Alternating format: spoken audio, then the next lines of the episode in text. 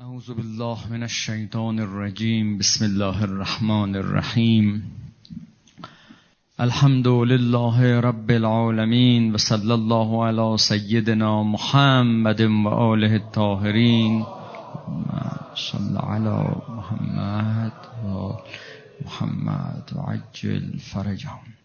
و لعن الدائم علی اعدائهم اجمعین من الان الى قیام یوم الدین السلام عليك يا ممتحنة امتحنك الذي خلقك قبل أن يخلقك فوجدك لما امتحنك صابرة وزعمنا أن لك أولياء ومصدقون وصابرون لكل ما أتانا به أبوك صلى الله عليه وآله وأتى به وصيه.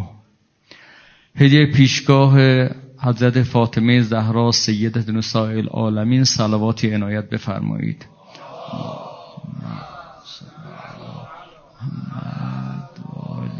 محمد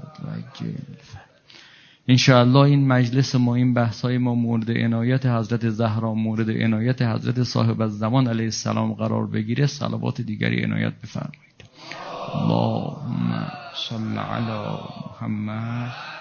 و آل محمد و عجل فرجا بحث ما درباره هجاب بود و درباره کنشگری زن در جامعه اسلامی و در تمدن اسلامی. از کردیم که مسائل مختلفی که تو احکام اسلامی وجود داره دو نگاه بهشون هست. یه نگاه به خودی خود که مسئله به خودی خود می‌تونه جایگاه خیلی مهم داشته باشه یا جایگاه پایینی داشته باشه. و گاهی وقتا همین مسئله در بستر زمان و مکان خاص. ارز کردیم توتون و تنباکو به خودی خودش یه حکم فرعی فقهی دست دیویستم سیصدمه فوقش مکروهه. اما یه موقعیت پیش میاد تو تاریخ که الیوم استعمال توتون و تنباکو به منزله محاربه با امام زمان علیه السلام میشه. بحث ما این بودش که هجاب یه حکمی بود که اگر فقط هجاب بود یعنی ما 500 سال قبل مثلا زندگی می‌کردیم یه حکم مثلا 80 90 بود تو احکام اسلامی. اما وقایعی رخ داده که این وقایع موجب شده این مسئله از حکم 80 و 90 بیاد تو رده های بالا. این معنیش این نیستش که این حکم به خودی خود تو اون رده است. مثلا ربا یه حکمی است که به خودی خود ردش خیلی بالاست. قرآن وقتی درباره ربا حرف می‌زنه میگه فعزنو به حرب من الله و رسوله. فقر و معزل فقر برای حکومت دینی یه مسئله خیلی بالاست. تو احادیث ما مسئله فقر لولا رحمت و ربی لکاد الفقر ان یکون کفرا. اگر رحمت خدام نبود نزدیک بود که فقر به کف برسه. برای همین حکومت باید به اینا بپردازه و اینا همین جوریش به خودی خود مسئله های بالایی هن. اما 500 سال قبل هجاب اینقدر ردش بالا نبود. اما یه وقایعی رخ داده که الان هجاب اومده تو رده اینها. من اینو از این این مثال گفتم. بعد وقتا ما بحث هجاب مطرح می‌کنیم میگن آقا چرا بقیه مسائل کار نداره نه. ربا معضله. باید بهش فکر کنیم. بانک داریم ما که ربا داره تا حدودی توش. حالا درسته این مقدار لاستوری حل شده. ولی همه مراجع گفتن دیگه. معضله. باید بشینیم حلش کنیم. حرفا نیست که اینو بکنیم اونو نکنیم. ولی می‌خوام بدون برخلاف این تبلیغی که می‌کنن فکر نکن ربا خیلی مهمه حجاب مهم نیست. حجاب ردش اومده بالا. نه به خودی خود. به خاطر وضعیت خاصی که تو تاریخ رخ داده. دیروز یه مقدارشو براتون عرض کردم. عرض کردم که رفتم سراغ این که هجاب یه بعد هویتی پیدا کرده. چرا بعد هویتی پیدا کرده؟ یه علت مهمش این است که ما در عصر رسانه های تصویری به سر می‌بریم. رسانه تصویری کاری کرده با ما که نمادهای تصویری جایگاهش عوض شده خیلی برای اون مهم شده. شده پرچم. اگه خواستید مطالعه کنید آقای نیل پستمن کتابی داره به اسم زندگی در عیش مردن در خوشی. خیلی قشنگ توضیح میده که بعد از این اصل رسانه‌های تصویری تصویرها نمادها آنچه که به چشمت میاد چیکار می‌کنه با فرهنگ؟ و چون ما تو این اصل به سر بردیم هجاب یه شاخص مسلمانی شد. این شاخص مسلمانی رو ما نکردیم. انقلاب ما نکرد. دیروز توضیح دادم براتون. قبل از انقلاب ما بود. اینا از زمان رضاخان با این درگیری شدن. قبل از رضاخان تو آتاتورک تو ترکیه با این درگیری شدن. ما نرفتیم نمادش بکنیم. دست ما نیست. یک برخی میگن آقا خب بیا نماد بیاندازیم. بابا مگه دست من تو این مسئله تو عرصه جهانی تو عصر تصویر جهان تو عصر رسانه های تصویری نمادها دست تو نیست. اون چیزی که حیث تصویری داره نماد میشه. اونی که به چشم میاد سری نماد میشه. این نیست که حالا ما یه کاری کنیم آقا نماد نشه. این مطالبی بود که تقریبا دیروز عرض کردم. نکته دومی که دیروز یه اشاراتی بهش کردم امروز می‌خوام انشاءالله بیشتر بازش کنم که بعد هویتی هجاب رو پررنگ می‌کنه برای بحث ما پیدایش پدیده است به اسم فمینیسم. نهزت احیای حقوق زنان. خب می‌دونید این نهضت تقریبا از اواخر قرن 19 یه موج اولش بود موج دومش تو قرن 20 بود اواسط قرن 20 بود موج دوم. که عمدن هم افراد موج دوم و یه مقداری هم سومش رو می‌شناسن. مثلا تو ایران ما هنوز تو موج دوم افراد به سر موج سوم خوب تو ایران معرفی کنه موج دوم میخوابه.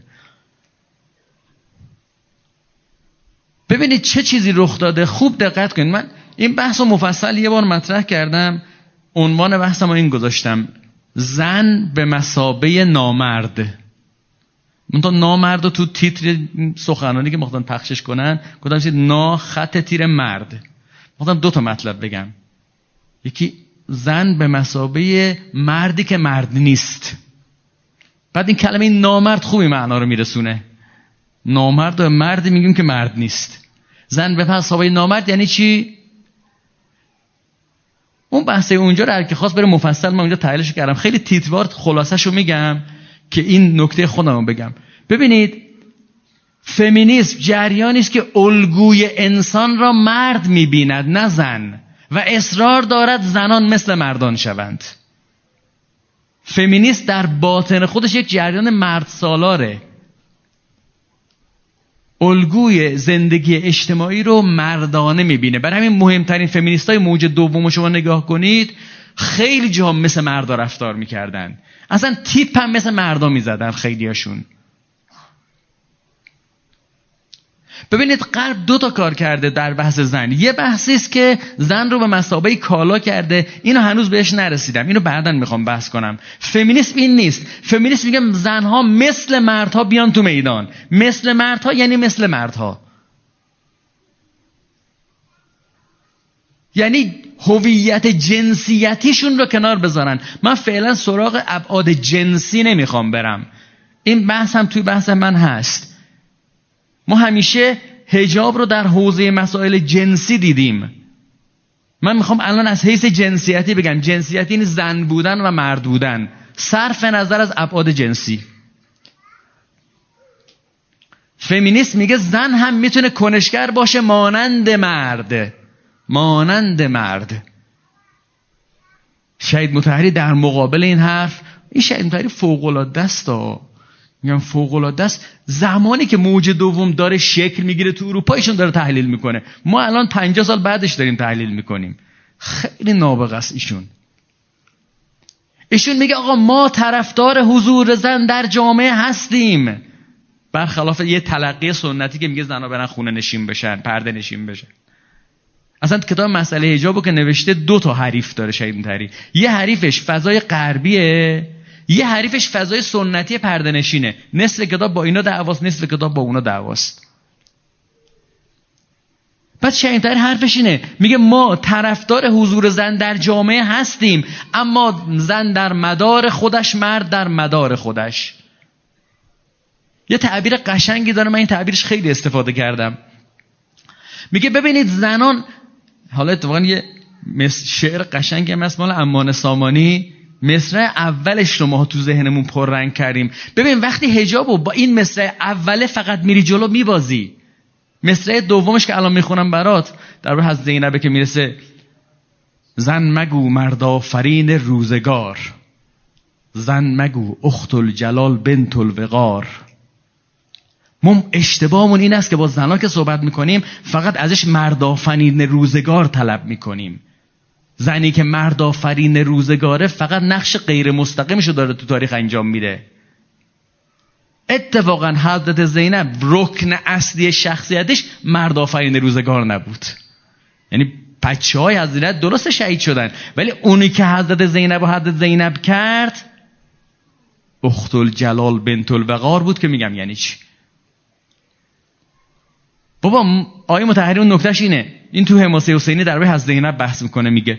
میگه که نگاه کنید زن یه نقش غیر مستقیم داشته تو تاریخ یعنی مردآفرین روزگار بوده با مردآفرینیش تاریخ و مدیریت می‌کرده. حالا یا همسرش یا فرزندش.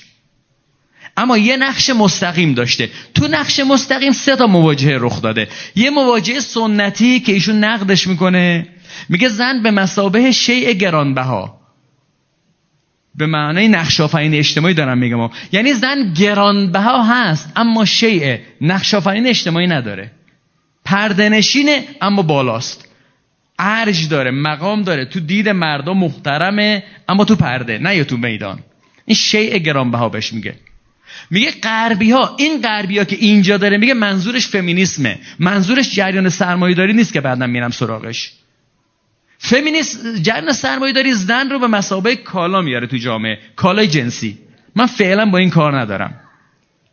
ایشون اونجا تعبیرش اینه. میگه غربی ها زن رو آوردن وارد جامعه کردن به مسابقه انسان بیبها. الگوی مردانه ای برای جامعه رو برای زن قرار دادند. و میگه اسلام زن را به مسابقه انسان گرانبها می‌خواهد. انسان گرانبها در مورد زن یعنی در عین حال که زن است انسان اجتماعی است. در جامعه حضور فعال دارد اما زنانگی خودش حفظ کرده نه زنانگی به عنوان امر جنسی. این کاریست که از زینب کرد شاهکار کرد. این کارش انقدر پیچیده است. من یه دهه محرم فقط سر همین منبر رفتم. الگوی کنشگری اجتماعی زن مسلمان بر اساس الگوی رفتاری حضرت زینب سلام الله علیها. اینم یه دهه منبره. می‌تونید بخورید. بعدا هم یه مقالش کردم. خلاصش رو بهتون میگم. ببین حضرت زینب خیلی پیچیده عمل کرده. خیلی پیچیده عمل کرده. چیکار کرده؟ من یه چیزی میگم برق از کلت بپره. می‌دونید؟ این وحشی های داعشی فرقی می‌کنن با سپاه عمر سعد یا اونوری بگم سپاه عمر سعد با وحشی داعشی فرقی می‌کنه؟ ها؟ می‌خوای نمونه سپاه عمر سعد رو ببینی؟ داعش امروز داریم. اینو یکی از سردار فکر کنم سردار رمضانی آره سردار رمضانی به خودم گفت. گفتم سردار من رو منبر میگم ها گفت بگو. گفتم خبر قطعیه دیگه. گفت آره بگو. گفتش که توی سوریه ما که میجنگیدیم گردان هرمله داشتن گردان هرمله داشتند. گردان هرمله یعنی چی؟ ببینید اهل سنت هرمله رو آدم حساب نمی کنند اهل سنت معمولی. هرمله ببین اونا ما با اهل سنت در خلفا اختلاف داریم. ولی تو هرمله و یزید اختلاف نداریم. حالا تو یزید هم برخی از این وهابیاشون اصرار دارن. ولی اهل سنت حتی وهابیا هم هرمله اینا رو دیگه آدم حساب نمی‌کنن. گردان هرمله یعنی چی؟ یعنی بدون با کی طرفی؟ داعشی نمونه وهابیاست. معذرت می‌خوام این تعبیر رو بخوام به کار می‌برم. عذرخواهی می‌کنم. حالا مجلس عمومی خوب نیست. ولی می‌خوام بفهمی حضرت زینب گفت بنت الوقار اخت الجلال این چیکار کرد تو کربلا؟ داعشی ها وقتی میریختن جز این بود که اولین کاراشون تجاوز به ناموس بود؟ غیر این بوده؟ و شما تو کربلا سراغ داری همچی واقعی؟ نمی‌دونی حضرت زینب چی کار کرده. نمی‌دونی حضرت زینب چی کار کرده. ما نفهمیدیم حضرت زینب چون خجالت می‌کشیم این حرفا رو بزنیم حیا می‌کنیم نمی‌دونیم حضرت زینب چی کار کرده. حضرت کنشگری اجتماعیش که معروفه پیام آور کربلاست. کربلا در کربلا میماند اگر زینب نموند. اما فقط این نیست. حضرت زینب سلام الله علیها کنشگر زنه. و کنشگری زنش رو با الگوی اخت الجلال بنت الوقار چنان انجام میده که این داعشی های کربلا جرأت تعرض جنسی نمی کنند این شاهکار از زینبه که چون ما خیلی اهل حیا هستیم رومون نمیاد بگیم. ولی باید بدونیم. بدونیم چی کار کرد. بدونیم چجوری میشه کنشگری اجتماعی زن با حفظ هویت جنسیتیش. باز کد بگم برات از آشورا اون موضوع منبرم این بود. دفاع از جان امام بر همه واجبه یا نه؟ زن و مرد داره؟ چرا امام حسین علیه السلام روز آشورا به زنا میگه نرو؟ همه تو می‌دونید وقتی ریختن سراغ امام سجاد علیه السلام حضرت زینب انداخت رو گفت اول منو می‌کشید بعد اون. می‌دونید دیگه؟ این روزه می‌خونیم و همش. چرا برای امام حسین نرفت؟ ام وهب رفت چرا امام برش گردوند؟ سوال خیلی سنگینیه. آقای دکتر شریعتی یه سخنرانی داره. تیتر سخنرانیش فوق العاده است ولی محتواش خیلی ضعیفه. سوال قشنگی مطرح کرده. میگه چه چیزی از جان امام بالاتر است؟ از جان امام بالاتر داریم؟ از جان امام. آن چیزی که امام جانش را برایش فدا می‌کند. نه از حقیقت قدسی امام از حقیقت قدسی امام چی بالاتر نیست. جان منظور جان دنیویه از جان دنیوی امام اونیست که امام جانش رو فدا می‌کنه دیگه. امام حسین علیه السلام جانش رو فدا کرد. برای چی؟ برای حفظ اسلام. درسته؟ حفظ اسلام انقدر مهمه که حضرت زینب نباید خودشو فدای امام حسین بکنه. کربلا در کربلا میماند اگر زینب نبود. برای همین نباید فدا بشه. چه مجاهدتی کرد حضرت زینب؟ سلام الله علیه. گفتم زهرا اشتباه گفتم.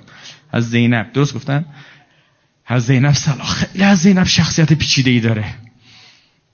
نمی‌تونیم بفهمیم. من تا از زینب میگم اصلا میرم تو فاز روزه. نمی‌تونم حرف بزنم. آخه حضرت ابوالفضل میاد میگه که از برادرش که اجازه بگیره که بعد میفرستدش دنبال آب میگه یا اخی سعیم تو من الحیا. زاغ صدریست دلم سنگین شده. سعیم تو من الحیا خسته شدم. بذار برم انتقاممو بگیرم. بعد شما می‌دونی حضرت زینب حالا عباس زنده است. حالا علی اصغر زنده است. حالا اینا رو ندیده. حالا خود امام حسین علیه السلام رو ندیده عباس دلش تنگ اومده. حضرت زینب چیکار می‌کنه تو عالم؟ کنشگر اجتماعی زن یعنی این. افقش اینها همش این نیست ما نیاز نیست همه زن این افق باشه. اما یه الگوی گذاشتن جلوی ما بفهمیم چی کار میشه تو عالم.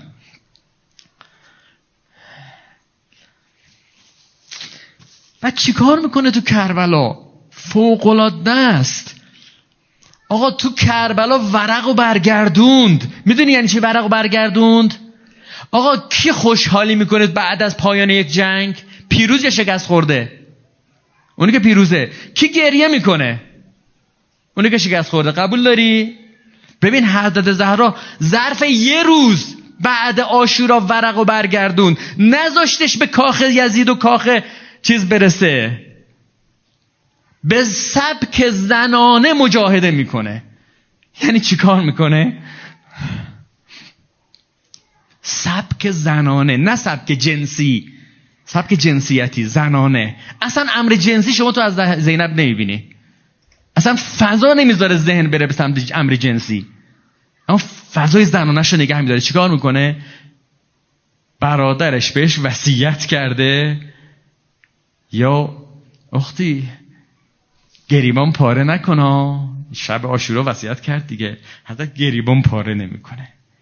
گریه زلیلانه نمی‌کنه. اما وقتی بالای پیکر برادرش می‌رسه چی میگه؟ واو محمدا واو علیا هادا حسین بالعرا مرمل بالدماء. دو تا نقل راویای خود لشکر عمر سعد دارن. دو تا راوی هر دو تا راوی جملهشونه والله ابکد کل عدو و صدیق. گریه دوست و دشمن را درآورد ابکت نه بکت. ابکت یعنی گریاند. آقا گریه دشمن رو تو خود کربلا در آورد. دیروز میخندیدی؟ گریه کن. باختی. من بردم. ببین. میگن کنشگری زنانه تو عرصه اجتماعی. ما خیلی کم گذاشتیم تو معرفی دینمون. خیلی می‌خوایم از هجاب حرف بزنیم. میگیم هجاب مسئولیت از نه محدودیت. بابا هجاب حمله است. ما از هجاب نباید دفاع کنیم. باید با هجاب حمله کنیم. باید با هجاب کنشگری زن در غرب رو به چالش بکشیم. بگیم شما نتونستی زن رو زنانه وارد میدان کنی. شما زنها رو مثل مردها کردی دست دوی مرد شد زن. الانم زن تو جامعه دست دوی مرده. همین زنه فمینیست رو دارم میگم. پست های سیاسی اصلش تو جهان. ایرانو ولش کن. تو جهان پست های سیاسی اصلش مال مرداست. حالا یه خانم مرکل هم میشه رئیس جمهور. حالا یه خانم چیچی هم میشه وزیر خارجه. فضا دست مرداست. شما می‌خوای از احیای اجتماعی حقوق زن دفاع کنی چرا الگوی مردانه رو برای زن میاری؟ به زن بگو زن تو زن هستی و وارد جامعه میشی. هجاب یعنی این. هجاب یعنی زن تو زن هستی و وارد جامعه میشی. کنشگری اجتماعی می‌کنی. کم نمی‌ذاری. ما هجاب رو اینجوری معرفی کردیم. میگیم هجاب برای این است که مردا تحریک نشن. خب این هم هست اما عامل اصلی این بود برای همینه که شو تو روزه از زینب تا بهت میگن معجر رو کشید داغون میشه آقا هجاب حضرت زینب چیکار می‌کنه تو آشورا؟ هجاب حضرت زینب می‌کنه اختل و جلال بنت الوقار. یعنی کنشگر اجتماعی زن که اجازه نمیده مخاطبش به امر جنسی فکر کنه. ببین اسلام چه الگویی طراحی کرده؟ ما چیکارش کردیم؟ معلوم شد؟ هجاب یعنی کنشگری اجتماعی زن با حفظ زنانگیش در این حال اجازه نمیده تو وارد حریم جنسی من بشی. حق نداره من نگاه جنسی بکنی. من می‌خوام وسط جامعه باشم من می‌خوام وسط اقدامات اجتماعی باشم. اما تو حریم خودم. بنای من با اخت... من میام تو جامعه نمیام که اختلاط برقرار کنم. دیروز گفتم براتون بهترین چیز برای زن این است که مرد او رو نبیند اونم مرد رو نبیند به خودی خود. برای همین حضرت زینب سلام الله علیها با همین منطق میره تو آشورا میدانداری می‌کنه. بهترین است که مرد نبینه زنم نبینه. برای این وقتی برای شما روزه می‌خونن میگن ریختن تو خیمه ها چادر کشیدن جوش میاری. یعنی می‌خواستن وارد حریم اینا بشند. نذاشتند. نذاشتن پس هجاب چی شد؟ یه نکته هو این نکته هویتی رو نداشت. 500 سال قبل این حرفا می‌زدی کسی نمی‌فهمید. بعد نهزت احیای زنان تو غرب رخ بده. فمینیستا بیان وسط میدان. الگوی زنانه تابع مرد رو مطرح بکنند تا ما بفهمیم هجابی که هزار سال قبل 1200 سال قبل خدا گذاشته می‌خواد بگه که آقا اگه موقعیتی پیش اومد زنان تونستن وسط میدان بیان. موقعیت فعالیت اجتماعی زنا پیش اومد ای زنا یادتون باشه شما زنید. شما کالای جنسی نیستید مردم نیستید. آدم قصهش می‌گیره. بابا زن زندگی آزادی شعار ماست یا اونا؟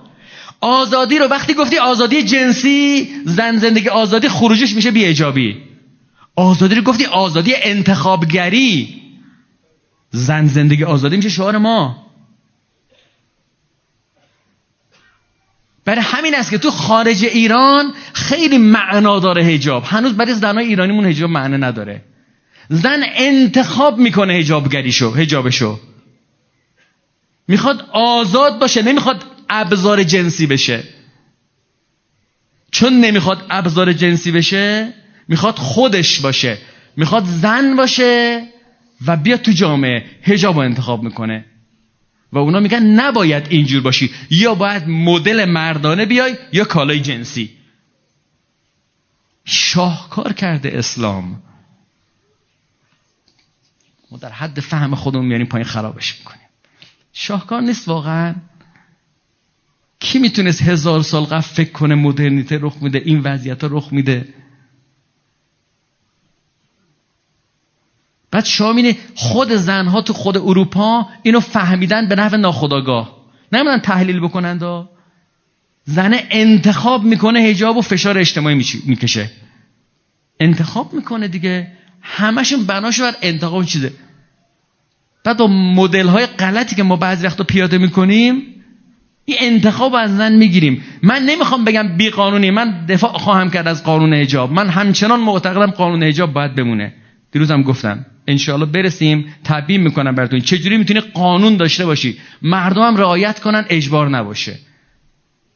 حالا سادهش فقط میگم ذهنتون درگیر بشه. این همه قوانین اقتصادی داریم. این همه قوانین فرهنگی داریم. چند تا شما با زور میریم اجرا کنیم؟ و چقدرش داره اجرا میشه؟ فقه همش قانونه. معاملات بخش معاملاتش همش قانونه. ما میم اجبار می‌کنیم؟ بابا میشه. میشه این کار رو کرد.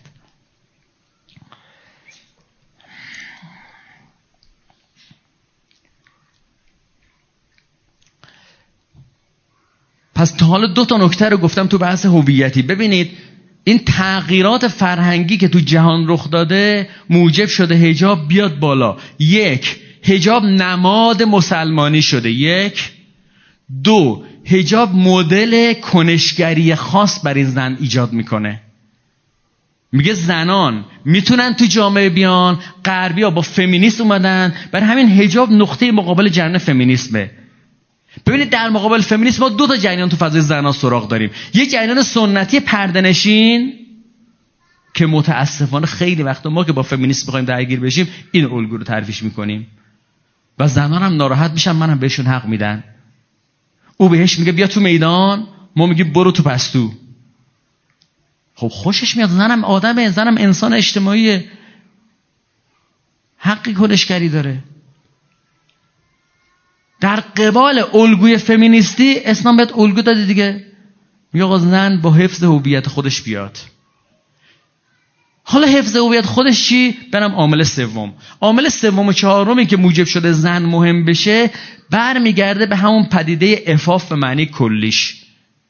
این سوم و چهارم راحت فهمتره ولی اون اول و دوم خوب بفهمین سوم و چهارم معناش عوض میشه. ببینید عامل سوم انقلاب جنسی. انقلاب جنسی در 1960 میگن تو اروپا شروع شد. اتفاقا انقلاب جنسی یکی از عواملی است که بعد هویتی رو پررنگ کرد. یعنی چی؟ می‌دونید زنان در طول تاریخ عموما محجبه بودن نه مسلمونا. شما راهبای مسیحی رو نگاه کنید. مسیحی دیگه. این پوشش اصلی مسیحی ها بوده. شما از این فیلم های قبل از 1960 کارخانه های روسیه من دیدم این فیلم دیدید یا نه. کارگره خانوم که بیرون میان شال رو سرشونه. حالا ممکنه پوشش کامل سر نباشه همش ولی پوشاندن سر تو تمام فرهنگ های سنتی سنتی این دوره قبل از مدرن مخصوصا قبل از دوره انقلاب جنسی یه پیده بسیار رایج بوده. با انقلاب جنسی در غرب فرهنگ برهنگی شروع شد. مسیحیت شریعت نداره مسیحیت مدرن رو دارم میگم چون شریعت نداره رها کردند. رها کردن مسیحا سری رفتن تو فاز برهنگی. یهودی ها اینقدر رها نکنن برای همین فیلم های اسرائیل رو نگاه کن. هنوز تو اسرائیل زنها خیلی هاشون با حجابن زنها یهودی دارن میگم نه زنهای مسلمون. ولی چون تعداد یهودی ها تو جهان خیلی کمه نماد یهودی ها نشده. ولی مسلمان ها در مقابل فرهنگ برهنگی این که دارم میگم بحثم ایران نیست بحثم جهانیه. مسلمان ها چون تو شریعتشون هجاب بود در مقابل فرهنگ برهنگی ناخداگاه مقاومت کردند. چون در مقابل فرهنگ برهنگی ناخداگاه مقاومت کردن هجاب شد پوشش زن مسلمان. 500 سال قبل همچی مسئله نداری شما. 500 سال قبل وقتی اسلام میگفتش که هجاب زنان غیر مسلمان آزاده معناش این نبود که زن غیر مسلمان بیرو سری میان تو خیابون. چون هجاب یه نماد کرامتی بود نماد اعتبار اجتماعی بود. برای همین عمده زنان اهل غیر مسلمان هم عملا با هجاب بودن. اما اسلام اومد این قالب هجاب رو برای مسلموناش قالبگیری کرد. یه کاری کرد من دارم میگم ها. یه کاری کرد می‌دونست 1200 سال قبل یه انقلاب جنسی رخ میده یه جنگ تمدنی رخ میده یه چیزایی رخ میده. می‌خواست امروز ما کم نیاریم. خدا قانونهای شریعت برای امروز و فردا که نمیزه خدا هزار سال قبل می‌دونست امروز چی بشه یا نمی‌دونست. ما میگیم شریعت خاتم نفهمیدیم شریعت خاتم یعنی چی. برای شما 500 سال قبل تو عقل برای همین است که شما همین الان توی کتیبای تخت جمشید هم که نگاه می‌کنی زنها حجاب دارن. فرهنگ پوشش یه فرهنگ جهانی بود تا قبل از انقلاب جنسی. انقلاب جنسی اومد این فرهنگ رو گرفت.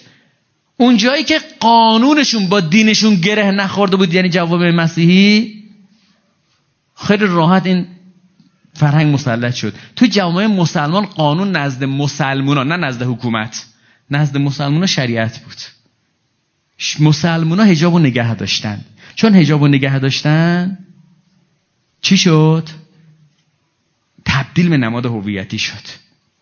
فرهنگ مدرن فرهنگ ضد حیاس اصرار دارن بر مخالفت با حیا. و حیا تو معارف دینی انقدر بالاست تو رده یک مسائله. یک یک رتبه اول. چرا؟ حدیث بخونم برات. توی کافی جلد یک صفحه ده. متنشو ننوشتم. کاش که بشتم از رو متن میخوندم. انقدر این حدیث گفتم جلد و صفحه هم یادمه. میگه که خدا به جبرئیل گفت حیا عقل و دین این ستا رو ببر به آدم میانش انتخاب کن. بگو یک این ستا رو انتخاب کن. جبرئیل اومد به آدم گفت بین این ستا یکش انتخاب کن. آدم نگاه کرد عقل رو انتخاب کرد. چه دینی داریم ما؟ عقل رو انتخاب کرد. جبرئیل به حیا و دین گفتش خب برگردید. این یکی مال آدمه. این دوتا گفتن به ما دستور داده شده جایی که عقل هست ما باید همونجا وایسیم حق نداریم بریم. عقل و دین و حیا یه ردن. لا دین لمن لا حیا علیه. الحیاء و ایمان مقرونان فی قرن فاذا ذهب احدهما تبعه صاحبه. کافی جلد دو صفحه 106 حیا هجاب به خودی خودش گفتم رده 90 بود 80 بود. اما هجاب پشتوانه بود برای حیا. این پشتوانه تا 200 سال قبل تا 300 سال قبل تو تمام جوامع عادی عمل می‌کرد. انقلاب جنسی چیکار کرد؟ اومد این پشتوانه رو زد. تو بقیه جوامع شروع شد بیهیایی عادی شدن بیهیایی عادی شدن بی افتی جوام مسلمان نگرش داشتن. راسل 1950 این حرفو می‌زنه. انقلاب ما چنده؟ 1979 ما قبل انقلاب ما این ده هزار رخ داده. میگه عشق شرقی عشق غربی. میگه عشق غربی به خاصیته. چون زنا دم دستن راحت آدم می‌تونه هر کاری بکنه. عشق شرقی خیلی باله چون زنا پوشیدن. آدم نمی‌تونه راحت هر زنی رو ببینه. شرقی اون موقع جهان اسلام بوده دیگه برای راسل. حیازدایی کردن برنامه انقلاب جنسی تو دوره مدرنیته. و شریعت تدبیری کرد که این پشمانه فعال باشه. برای همین است که چون هجاب حامی حیاست و حیا رده بالاست ما رو هجاب اصرار داریم. گرفتی مطلبو؟ چی کار کرده خدا تو دینش؟ چهارمین محوری که به لحاظ هویتی مهمه و بحث خیلی جدیده بحث سرمایه جنسیه. من تا تیتوار بگمش بعد اگه شد نرسیدیم فردا توضیحشو بدم چون این بحث یکم پیچیده ایه من چی دارم میگم؟ اونایی که حالا کمی دیر رسیدن بدونن دعوا سر چیه. بحث ما سر این بود. هجاب به خودی خودش یه حکم 80 90 تو اسلام. اما وضعیت زمانه ما جوری شده هجاب اومده تو رده های خیلی بالا. تو رده ربا تو رده مبارزه با ربا تو رده مبارزه با فقر. اینقدر مهم شده. بر همین است مسئله است توی جامعه دینی. مسئله است تو حکومت دینی. محض ما این بود. دو تا مطلب سه تا مطلبش تا حالا گفتم یکی که هجاب نماد تصویری شده. دومی که هجاب یاد میده به زن کنشگر زنانه باش اما جنسی نباش. کنشگر اجتماعی. سومش این بودش که انقلاب جنسی در غرب رخ داده فرهنگ برهنگی رایج شده و اسلام نمی‌خواد حیا بره. اگه حیا بره دین میره عقل میره. چهارمش این است که تو دوره خیلی مدرن. این که دارم میگم حد اکثر بعد از انقلاب جنسی با فاصله رخ داد. اگه انقلاب جنسی بگیم 1960 این حرفا مال نزدیکای 1990 2000 این حرفا. یعنی بوردیو که بحث سرمایه ها رو مطرح می‌کنه بحث سرمایه جنسی رو مطرح نکرده. بعد 2000 شما با کلمه سرمایه جنسی تو ادبیات علوم اجتماعی مواجه میشید. سرمایه جنسی. سرمایه جنسی یعنی چی؟ مارکس با سرمایه داری که درگیر بود سرمایه اقتصادی براش مهم بود. سرمایه اقتصادی. بوردیو میگه آقا فقط سرمایه اقتصادی نداریم. اون اوایل دوره مدرن بوده که سرمایه دارها سرمایه اقتصادی داشتن. الان سرمایه اجتماعی اومده. یه ده سرمایه اجتماعی دارن با سرمایه اجتماعیشون کار می‌کنن. مثلا سلبریتی ها ممکنه سرمایه اقتصادیشون پایین باشه اما سرمایه اجتماعیشون بالاست. اتفاقا بوردیو تو معنی منفی سرمایه اجتماعی رو به کار می‌بره. سرمایه فرهنگی اومده. هنوز بوردیو بحث سرمایه جنسی رو مطرح نمی‌کنه. 2000 به بعد شما تو ادبیات غربی خودشون میگن سرمایه جنسی. می‌دونی یعنی چی؟ سادهشو بگم. تفسیرش برای فردا شب سادهش یعنی این. یعنی نظام سرمایه داری هر چی ببینه میکنتش سرمایه باش معامله کالا می‌کنه. بعدید اه تو فرهنگ برهنگی یه سرمایه جدید پیدا کردیم ما سرمایه جنسی. کی صاحب این سرمایه است؟ خانوما. پس ما نگاه جنسی به زن رو تقویت کنیم. پس زن باید از سرمایه جنسیش خرج کنه. مثال ساده بزنم. فروشنده های خیلی از مغازه میگن نیازمند یک فروشنده خ... صاحبان ما. نیازمند یک فروشنده خانوم با روابط عمومی بالا هستیم. یعنی چی؟ همین فهمه یعنی چی؟ یعنی من می‌خوام تو سرمایه جنسی دم خرج کنی برای سود من. گرفتی؟ این آقاه این خانومی که خوش بر رو نیست سرمایه جنسیش پایینه. تو سرمایه جنسی بالا داری من باید مفت سرمایه جنسی تو خرج کنم سود من بره بالا. فهمید سرمایه جنسی یعنی چی؟ حالا انشالله فردا میرم این سرمایه جنسی چی کار داره می‌کنه تو جهان؟ ما برای اینکه از حقوق زن دفاع کنیم برای که سرمایه جنسی زن برای خودش بمونه اختیار داشته باشه تو خرجش. زن می‌خواد این سرمایه جنسی رو برای شوهرش خرج کنه نمی‌خواد برای هر کسی خرج کنه. صاحب اختیار خودش باید باشه باید هجاب داشته باشه. خدا با هجاب چیکار کرده؟ یه حکم فرعی فقهی گذاشته؟ مدیریت اجتماعی کلان کرده دوره مدرنو بعد ما اومدیم چیکارش کردیم؟ بگذاریم این سرمایه جنسی خیلی بحث داره. انشالله فردا بحث رو میگم. ببینید چه پیچیدگیایی داره. آقا من برای شما می‌خواید قسم بخورم؟ قسم خوردن کار مکروهیه وگرنه قسم میخوردم. مطمئن باشید. اگر قانون هجاب در این کشور برداشته بشه اولین ضرر کنندش خود زنا هستن و خواهید دید مؤسسات خصوصی و بعدش مؤسسات دولتی. ملزم می‌کنن خانوما رو به بیهجابی اگه این نشد من اینو گفتم ثبتم شد ضبطم شد. ببینید غیر از این خواهد شد.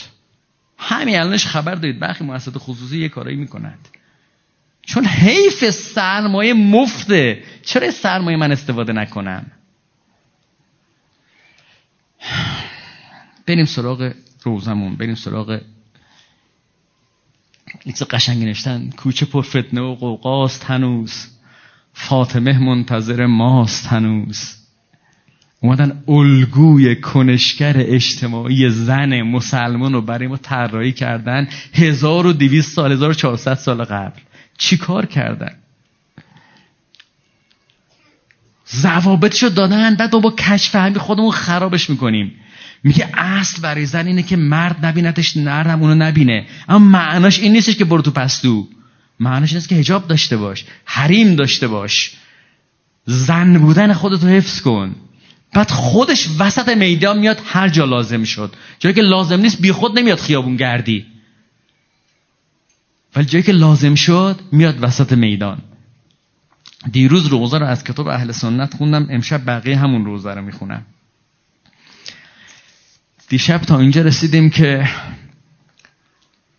ابن قتیبه در کتاب الامامه و سیاست صفحه 29 سی نقل کرد که عمر که اومد جلو صدا زد فعبا و یخرجو اونا نیومدن بیرون فدعا بالحطب هیزم خواست. و قال والذی نفسه نفس عمر بیده لتخرجنها او لاحرقن علی من فیها. به خدایی که جان عمر دستشه یا بیرون میاد یا خونه رو آتیش می‌زنم اما نزد الان. حتی گفت اونا گفتن فاطمه توشه نفیا فاطمه. گفت و این. اگه نیاد می‌زنم ولو فاطمه باشه. اما تو این مقطع هنوز نزده چون کار داریم و هنوز قنفوز نیومده که.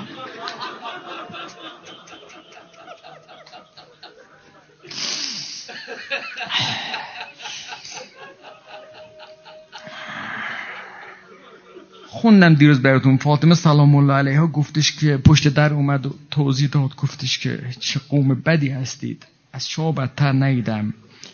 این رو توضیح نده ولی علل قاعده اون اطرافیان آشفته شدن عصبانی شدن. خلاص از زهرا از زهراست. بابا شیش ماه آخر تو منابع اهل سنت نوشتن. شیش ماه آخر عمرش پیامبر هر روز که می‌خواست بره نماز بخونه جلوی در خونه از زهرا وای ایستاد گفت یا ای انما یرید یا اهل البیت انما یرید الله لیذهب عنکم الرجس اهل البیت یطهرکم تطهیرا.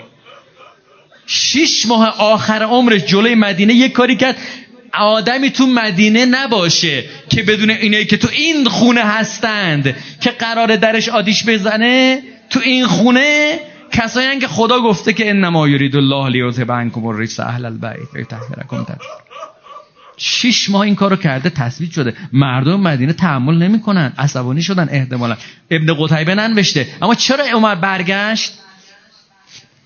چرا عمر برگشت؟ خب همونجا تموم کن کارو. من میگم احتمالا فشار افکار عمومی بود. برگشت. فعتا عمر ابابک فقال له الا تاخذ هذا المتخلف عنك بالبيعه نمی‌خوای بری از این متخلف بیعت بگیری؟ آقا چرا نگرفتی؟ خب نتونستیش بگیری اون دفعه اول. فقال ابو بکر لقنفذ و هو مولا الله.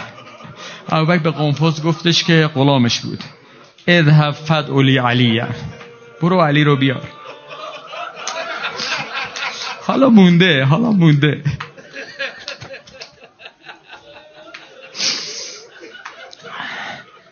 فذهب الى علی فقال له ما حاجتک؟ رفت سراغ علی علیه السلام. حضرت فرمود چی می‌خوای؟ گفت یتعو که خلیفت رسول الله. خلیفه رسول الله گفته بیا. فقال علی لسریع ما کذبتم علی رسول الله. خیلی زود به رسول الله دروغ میبندید. رسول الله کی او رو خل... من توضیح میدم ها رسول الله کی او رو خلیفه کرد؟ خود اهل سنت هم می‌دونید هیچ که قائل نیست که رسول الله ابوبکر رو خلیفه کرد. میگن مردم انتخابش کردند. این کتاب اهل سنت هم دارم می‌خونم. خیلی زود دارید به رسول الله دروغ میبندید.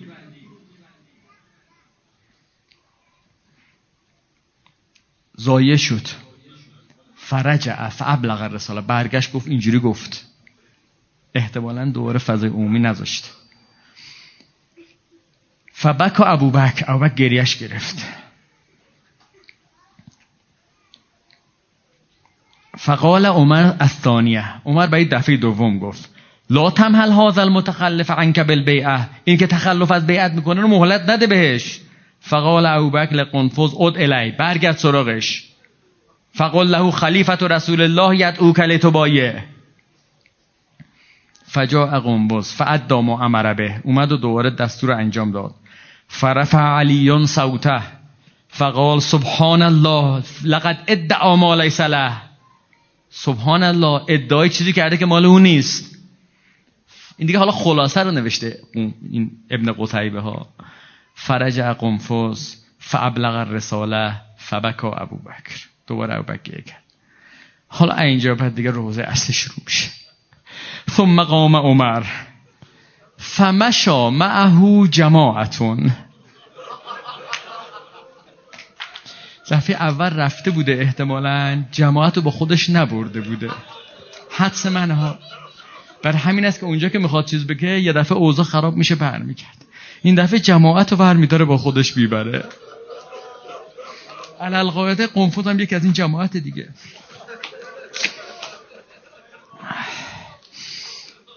حتی اتو باب فاطمه. فدق الباب. در زدن. اینا که میگن که در نبوده اون زمان. این این ابن قتیبه مال قرن سوم چهارمه. میگن آقا بعدا شیعیان الانا میگن که اون موقع در ساختن. بابا تو چرت و پرت میگن. فدق الباب پرده رو اینجوری می‌زنن صدا میده. اینا که مخ... شبهه می‌کنن توی در خونه از زهرا. میگن پرده بود موقع در نبوده. دق الباب یعنی چی؟ یعنی به پرده زد. دق الباب در اولش در زد. بعدش چیکار فلما سمعت اصواتهم وقتی فضل فاطمه سلام الله علیها. ببین اصلا ابن قدهی برم که داره تعریف کنه انگار می‌خواد روزه بخونه. نمی‌خواد روزه بخونه ولی ببین جوالتش چیه؟ میگه حتی اتا باب الفاطمه. نمیگه باب علی. میگه اومد در خونه فاطمه. فدق الباب در زد. فلما سمعت اصواتهم نادت به اعلا صوتها. وقتی حضرت زهرا صدای اونا رو شنید با فریاد بلند فریاد زد. یا ابته یا رسول الله. ماذا لقینا بعدک من ابن الخطاب و ابن ابی قحافه. ما بعد از تو از پسر خطاب و پسر ابو قحافه. چه دیدیم؟ فلما سمع القوم. این عبارات دقت کنید جماعت آورد یه قومی هم اونجا بودند.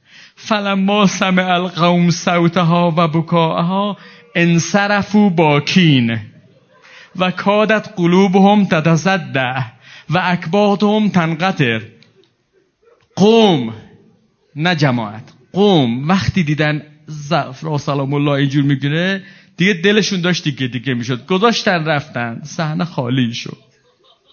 خدا. و بقیه عمر و معهو قومون یعنی همون جماعت. تی ابن قطعیفه اینجا بعدش توضیح نداده برای با فقط یه دفعه میره آخر داستان. فقط یادتون باشه عمر قبلا گفته بودش هیزم بیارید. گفته بود لعهراقن نه گفته بودن فاطمه از گفته بود وین. فاخرجو علیا. نگفت خرج علیون. فاخرجو علیا بیرون آوردن علی رو.